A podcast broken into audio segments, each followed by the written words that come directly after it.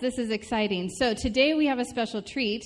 Jake, one of our own, is going to come share the message today. So come on, Jake. And um, some of you have heard him share before. I have missed all the opportunities, so I'm excited because today.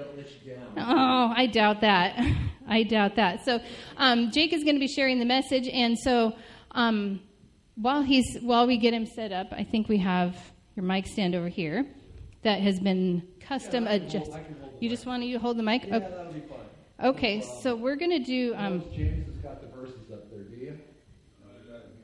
Oh, great. Daniel's got it. So, can we pray over you? And um, in the meantime, I just want to remind you, too, that in the back, our silo of provision is there if you guys want to put in your offering or whatever you feel led to put in there. Um, that's where it's at. And so, we'll pray over offering and pray over Jake. So, Jesus, we thank you that you are all and in all and through all. And so, we commit to you every.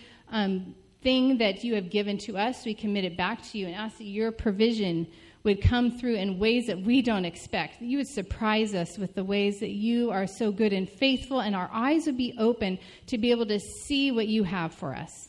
And so we commit it to you, God, and know that you are the giver of every good and perfect gift.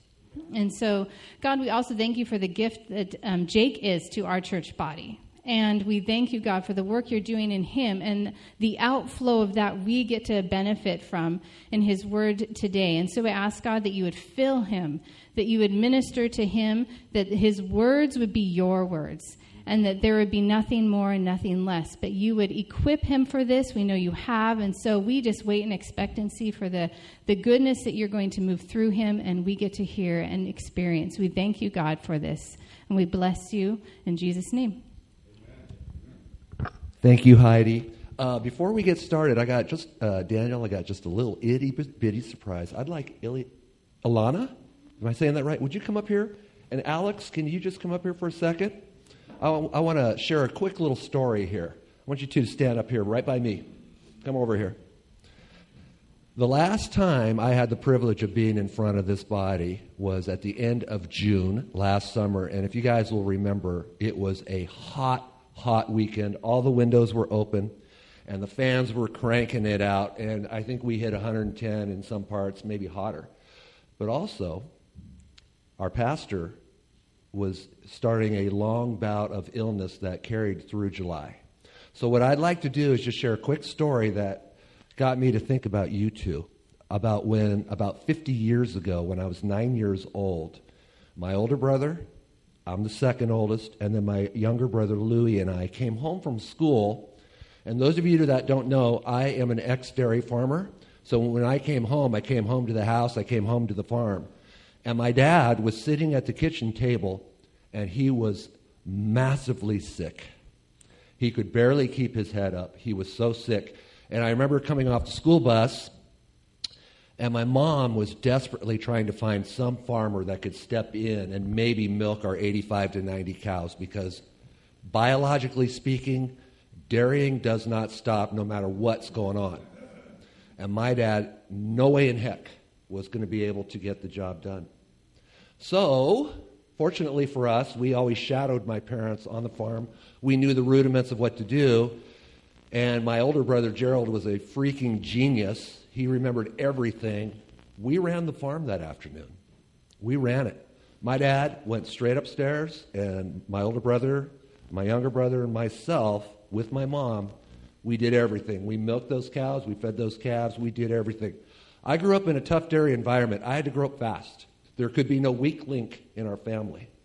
And when I was thinking about when you were ill and when I covered for you that one Sunday, you and you, you were here. You were making sure my verses got up there. And quite honestly, you guys, I forgot what I said on that time in June. Hope it was okay. But anyway, I remember you two covering for your father. And that is what family is all about, you two. You leading the worship, you making sure the words were up there, and so that I didn't look like a complete idiot. I want to thank you, Alex. And I want you guys to take a look. These are preachers' kids. They're the first family of this church. And I'm proud of them. And I'm glad to know them. And I want to thank you guys because I know in the ensuing weeks you kept it going. Right? So thank you. Good job, both of you. Way to light. Way to be the light. Okay? All right, so if anything, you guys got that out of me today, and I'm glad.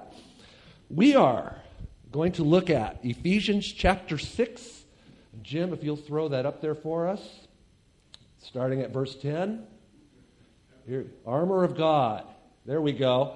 So, what we're going to do today, you guys, I've got some time. I want to honor your time because, quite honestly, I'm very hungry and I can't wait to eat later. So, that'll be my motivation. But we're going to rock and roll for a while.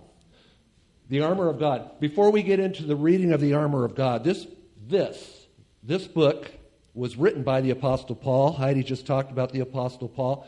And if those of you remember last month, Heidi read something out of Ephesians, and she correctly stated that this book is loaded. This book, Ephesians, written in the town of Ephesus, in the now country of Turkey.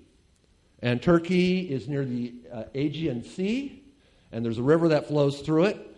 And so Ephesians, the town of Ephesus, was a real player in the beginning of the New Testament and in part of Paul's huge journey. And before we go even a little further in that, we know that the entire Bible is geared towards our Savior and Lord Jesus Christ. So you have two very big players in the New Testament, certainly our Savior Jesus Christ, which Paul was all about. But Jesus and Paul had kind of a different way of bringing things out. If we look at the Gospels, Jesus was about parables. He would do stories and have parables. We could talk about the sower and the seed. We could talk about the prodigal son, which is probably one of the most famous ones. If uh, you got 99 sheep or 100 sheep and one of them's gone, we're going to stop, lock those 99 up, and go get the other one.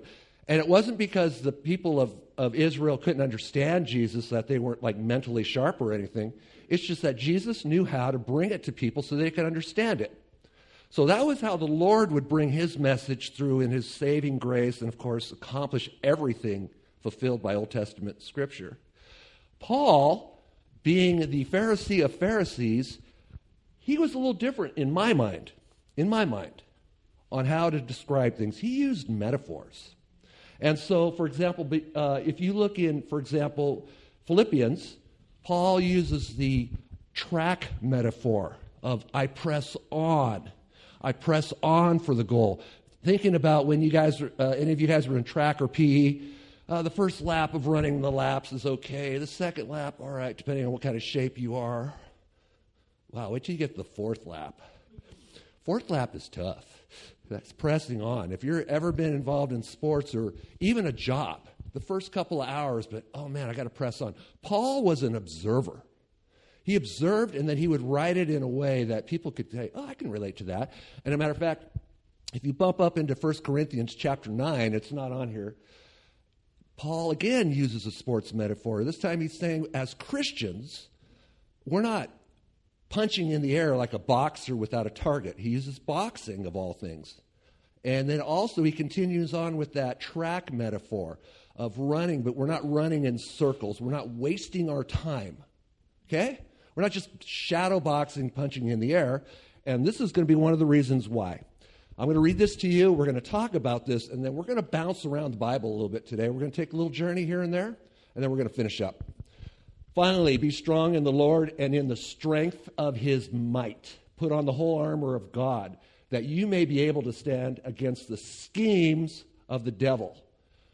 For we do not wrestle, any wrestlers out here, against flesh and blood, but against the rulers, against the authorities, against the cosmic powers over this present darkness, against the spiritual forces of evil in the heavenly places.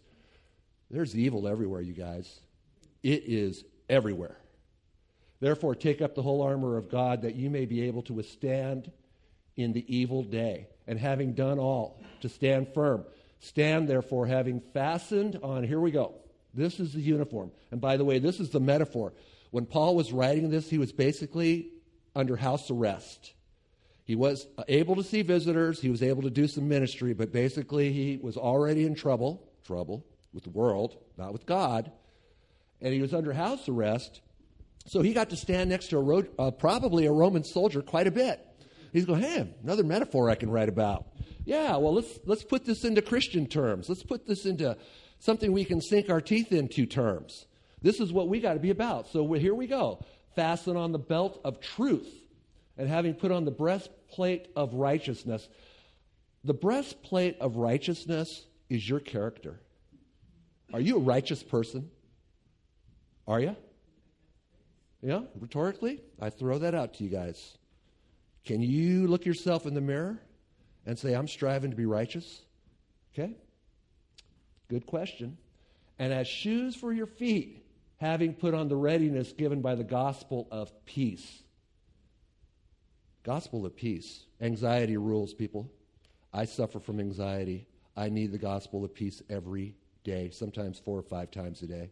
My world has turned in a different way in this past two years. It brought me and Tracy and Lydia here. But I tell you what, you can't put a price tag on that gospel of peace, you guys. Huh? What do you think? In all circumstances, here we go. Take up the shield of faith. I like this. You know what they would do? The Roman soldiers would do with those shields? They were heavy leather, heavy, heavy leather shields, and they would soak them with water. And the reason why they would soak them with water is if they ever got into a battle and people were firing lit arrows, that wet shield would help douse the flames. It's just to raise the odds of survival, people. You need all the help you can get when you're in war, don't you? With which you can extinguish all the flaming darts of the evil one. I want you guys to recognize something here, and we're going to talk about this in, in another text person. Our war is not physical. I mean, it is in certain ways if you're fighting a disease or you've got certain physical things going on. But when we're talking about the real brass tacks, this isn't any different back then as it is now. Our war is against an unseen, evil, horrible, I want to wreck your life guy called Satan. And the Apostle Paul has had his own experiences with them, which is a whole different story for, other than today. But he knew and knows what's going on. So the evil one is mentioned. Take on the helmet of salvation. Uh, I've ridden a motorcycle in my dairy days without a helmet, and that was not a smart move.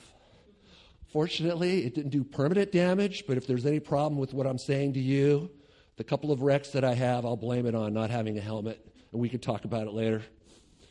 The helmet is for protection, it protects your head, your vital head, everything here the helmet, helmet of salvation, and the sword of the Spirit, which is the Word of God. You got to know what you believe, you guys. Do you guys know what you believe? If you come out on the street and somebody says, "What's it? Hey, you're a Christian? What is that?" Um, well, it's a good question. Sort of truth. You know the truth. We know the truth. You know, and I know everybody likes to say, hey, we suffer through what's going on in our Christian life, but we open up the end of the book and hey, we win. You know what? I mean, that, that's nice. Okay? That's great. It's, it looks good on a t shirt. But uh, meanwhile, we still have to get through the day. God knows everything, God knows everything, but we need that sort of truth to get us through the day. We're not going to make it. Just not. Sort of truth. By the way, Daniel, I think you could do it like 10 months of sermons on just the sword, starting in Genesis. There is sword mentioned metaphorically and physically all the way through the Old Testament, New Testament. And for those of us who enjoy the martial arts, we like our swords, don't we?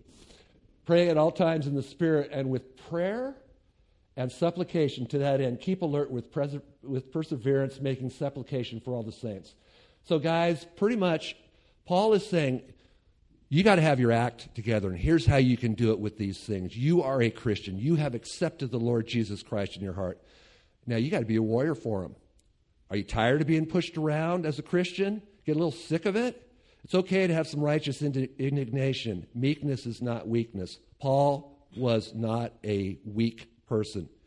James, sir, if you will bring on the next text in 1 Samuel. Oh, that's right. He's doing it. He did it last time for me. What are you doing up there then? All right, here we go. In my quest to have fun with armor, I started thinking about armor a lot, you guys. I've been thinking about it, and I thought, wow, armor, Goliath. 1 Samuel 17, 4, verse 7. And there came out from the camp of the Philistines a champion named Goliath of Gath, whose height was six cubits and a span. There's been a lot of talk about just how big this guy was. By some measurements, they're saying nine feet. Okay? Nine feet. That's three feet taller than me. Okay? Big. Super Bowl today, if Goliath had been around today, he'd probably have one of those billion dollar contracts and he would be destroying everybody in his sight. He had a, here we go. He had a helmet of bronze on his head and he was armed with a coat of mail. And the weight of the coat was 5,000 shekels of bronze. And he had a bronze armor on his legs and a javelin of bronze slung between his shoulders. The shaft of his spear was like a weaver's beam, and his spear's head weighed 600 shekels of iron. And he had one of his boys carry his stuff for him because there was so much. This was the man. Go ahead. Whoops. Nope, nope, nope. Oh, okay. Go back to go back to go back to Samuel. That's fine. That's fine. That's physical armor. There we go. All right, if you follow this along, and this story is very long, it's a huge chapter. David comes into the scene, and David is delivering food to his brothers. David has already been anointed king of Israel. Okay? It's just he's got to go through a huge process to get there. David is watching this guy Goliath do his fee, fi, fo, fum thing. I smell the blood of, well, in this case, a Hebrew. And for 40 days in a row, you had the Philistines on one side of the valley, or the mountain, if you will, or the hill, and there's the valley. And then on this side, you had the Israelites. And it is basically uh, you know, Red Rover, Red Rover. I mean, it, just nothing's happening here. The leader of the Israelites, King Saul, is stuck back in his castle doing nothing but fretting. David comes along, and David sees this giant. And what happens is Goliath comes out twice a day, morning and evening, challenging and blaspheming the Israelites and the God of Jehovah, Yahweh. All right? Let's make that clear. There is only one God, Yahweh. There's a whole bunch of Philistine gods. And this is how it worked Goliath would say, Bring your champion to me. We'll do a one on one. Whoever wins, we're your slaves. Okay? Now, the reasoning behind that, you would say, well, hey, one guy falls down. I'm not going to go subservient myself to the other side. I'm going to either fight or I'm going to run the gods of the Philistines, the Philistines said that if they lost, it was obviously their God's will. And you want to know something? This is really sad. But the Philistines were believing more in their gods than the Israelites were believing in theirs. So, in other words, if Goliath went down for whatever reason, their gods determined it, we're your slaves. The Israelite gods or I should say, the Israelites had a problem with big people. If you will look in Numbers 13, verse 31, when Moses was going to send out the 12 spies to check out the promised land, you look up that verse, and the first thing that you see in there is the fear of the 10 of the 12 because that land was full of big people. We're afraid of big people. This is a narrative that they just didn't do a very good job of, guys. So there you go. David comes along. We're all familiar with this story. David goes and challenges Goliath. But before David and Goliath meet, David goes to Saul because Saul wants to meet this guy that is willing to challenge Goliath. And in Saul's presence, David makes his case about why he's going to be able to take on Goliath. David, as a shepherd, you're all familiar with the story. He killed a lion, he killed a bear. But what David has that Saul had was that internal spiritual armor of God inside of him. And Saul, unfortunately for him, blew it in his early kingly rule by being more concerned about what men and his fellow kingdom people thought of him rather than obeying God through the prophet Samuel. He blew it at least twice. And it cost the children of Israel a lot because now here they are. So what does Saul do? He says, "Hey David, I want you know what? If you're going to go out, you're not going your family's not going to have to pay taxes. Uh, there's my daughter; she'll be yours, provided you make it, and so forth. And here, here, here is my armor. Okay, there we have uh, Goliath's armor. If you were to read this whole text, you guys follow it through. Well, guess what? King Saul has armor too, probably custom built for him and by the way, Saul, if you read back before this, way back when he was uh, crowned king, he was a big guy, is a big guy. He was bigger than David. By some estimates, Saul was well over six feet tall, where David was probably only 5'10. So I just see David with Saul's armor on him, and it makes me think of the poor Tin Man in The Wizard of Oz before he got oil. I mean, he's just got this armor on him. And David's like, going, This is not going to work because the message is lost on Saul. It's not about the armor. Not about the armor. It's not about Goliath's armor. It's not about King Saul's armor. And by the way, FYI, if Saul's armor was so good, where was Saul? Why wasn't he out there with his armor? And now he's going to give his armor to somebody that's maybe three quarters his size, and that's going to do it? Do you see where we, as, as short sighted thinking and even godly people, we miss the message? David did not miss the message. David knew exactly what he had to do. David was prepared to die.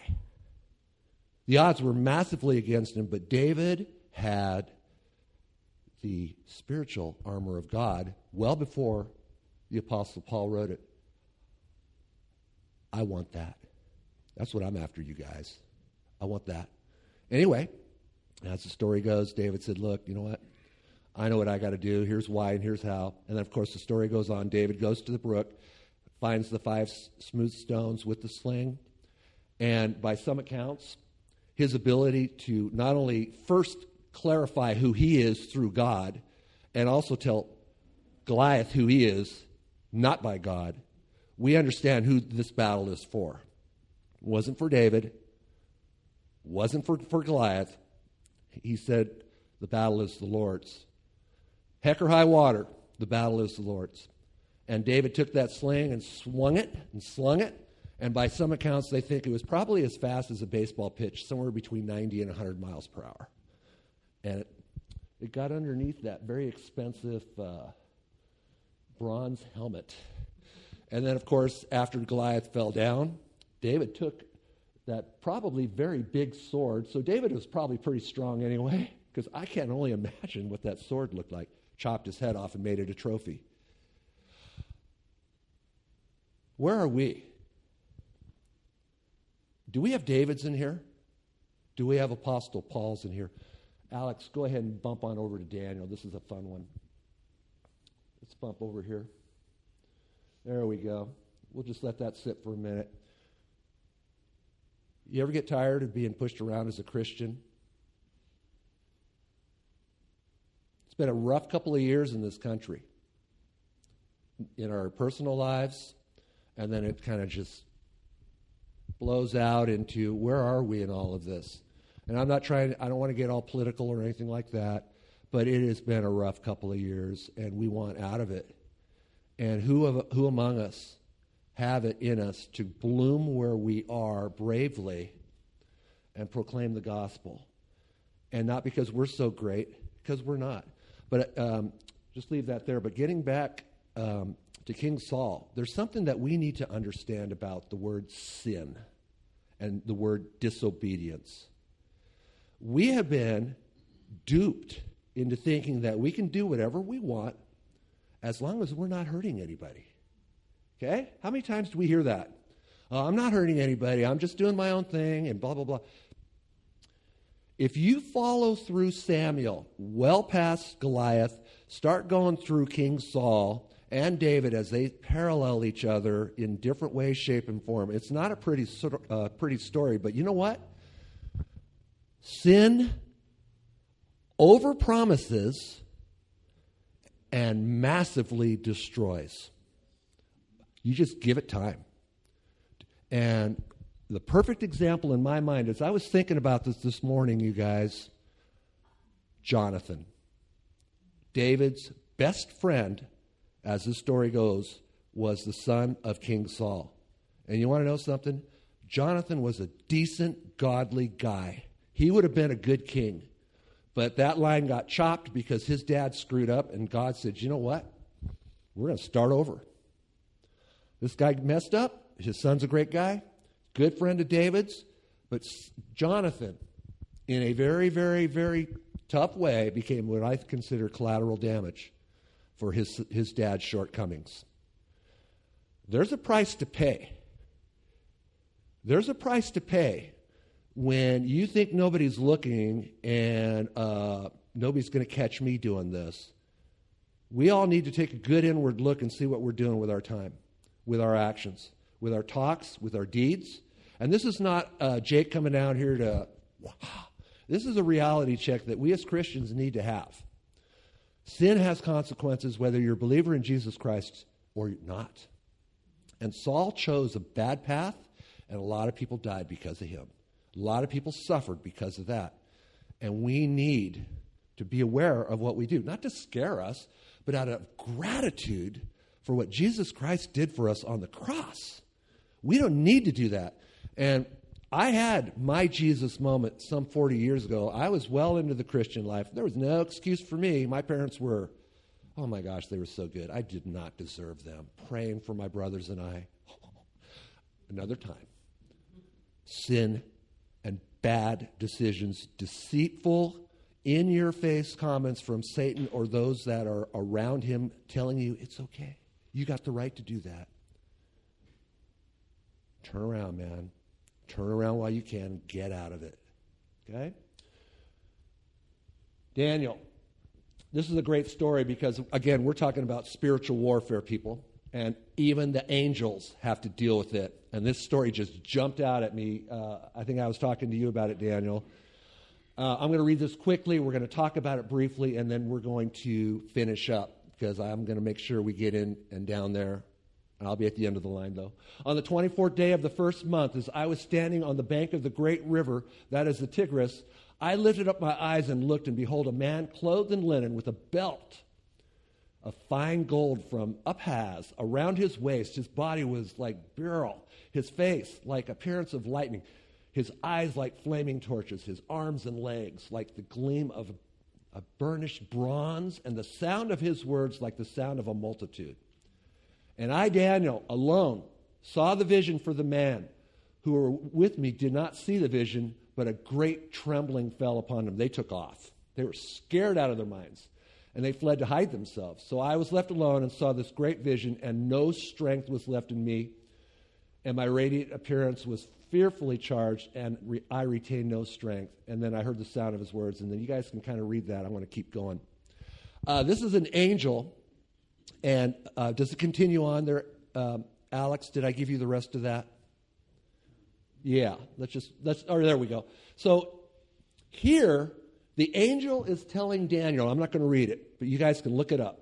Is telling Daniel, he says, Hey, you've been fasting for 20 some days. I want you to know I tried to get out and see you, but I was held up uh, by the uh, evil forces, evil angels, evil devils, or whatever. Even the angels, you guys. And guess what? Michael, the archangel, sword bearing angel, had to give me a hand. Now, from what I read from the aforementioned text, the angel still looked great, still had a great voice, and was bringing people to their knees. But this is what's going on that we don't see this. Okay? This is true. At least in my mind, it is.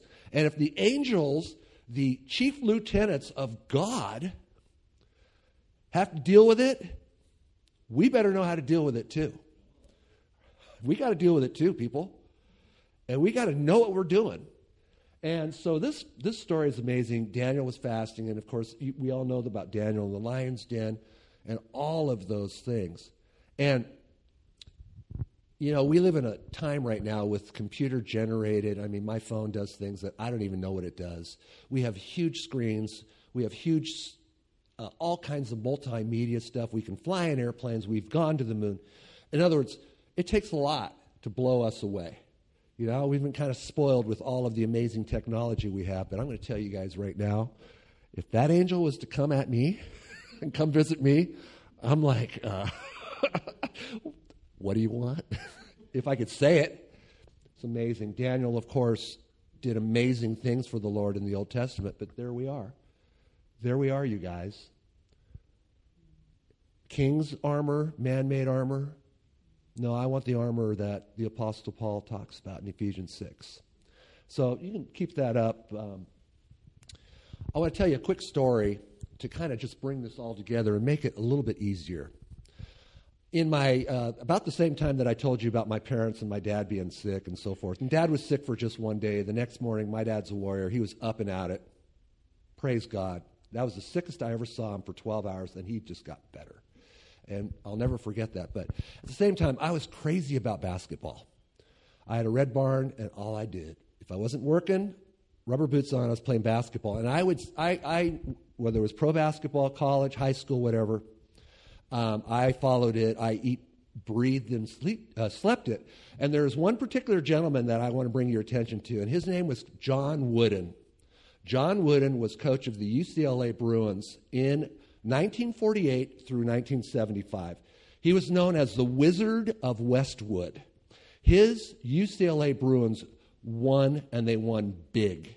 And John Wooden didn't look like a basketball player at all. He looked more like an older computer nerd. If you were to put him up on um, on Google, you'd see this guy that you really you're the you're the coach of one of the greatest basketball dynasty eras ever. To give you an example of that, he had an 88 game winning streak.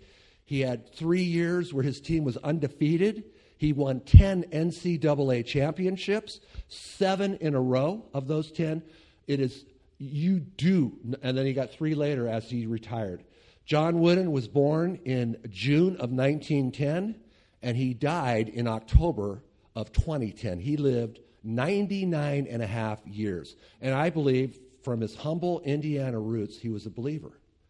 And so the question is how do you get this team to play so well, not just two years in a row, not just three years in a row, but for all of the four things I mentioned to you guys? And he had some very simple things that he did, and I could talk about this guy all day, but I'm going to give you the one that really stuck out to me.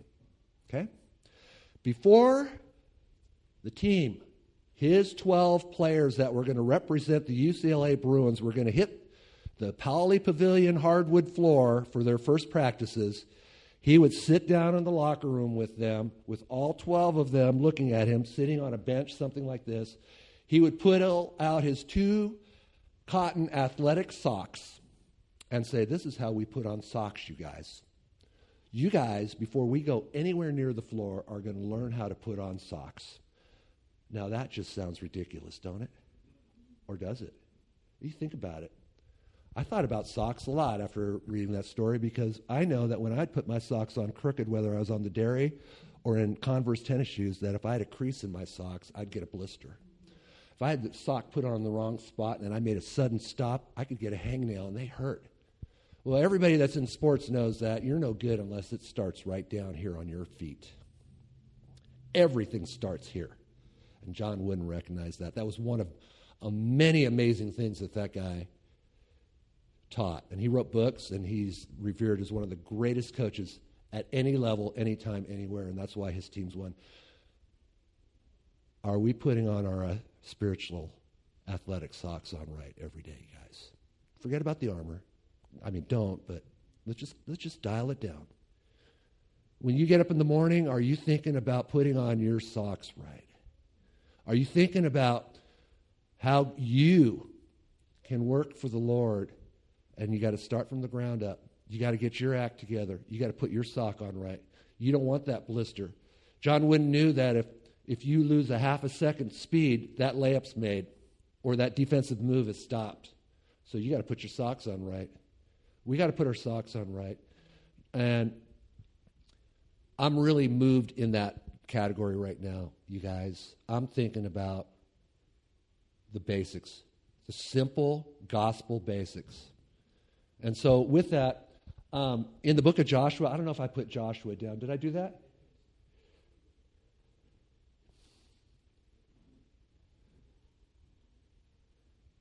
Oh, yeah. Beautiful. Joshua took over for Moses, and as he was winding down as the leader, judge of Israel, and general, it was Joshua who got the children of Israel into the promised land here. And it was time for him to move on, and the judges, the book of Judges, would take over after this. But look at this. And if it is evil in your eyes to serve the Lord, okay? I mean, if it's bad, if you don't want to serve him, okay. To serve the Lord, choose this day whom you will serve. Whether the gods of your fathers served in the region beyond the river, or the gods of the Amorites in whose land you dwell. But as for me and my house, we're going to serve the Lord. There's a lot of idols around here, people. We are in a pluralistic society. We commingle with people that are New Agers or atheists or agnostics or. This is Oregon, man. do I need to say more? What are you going to do with it?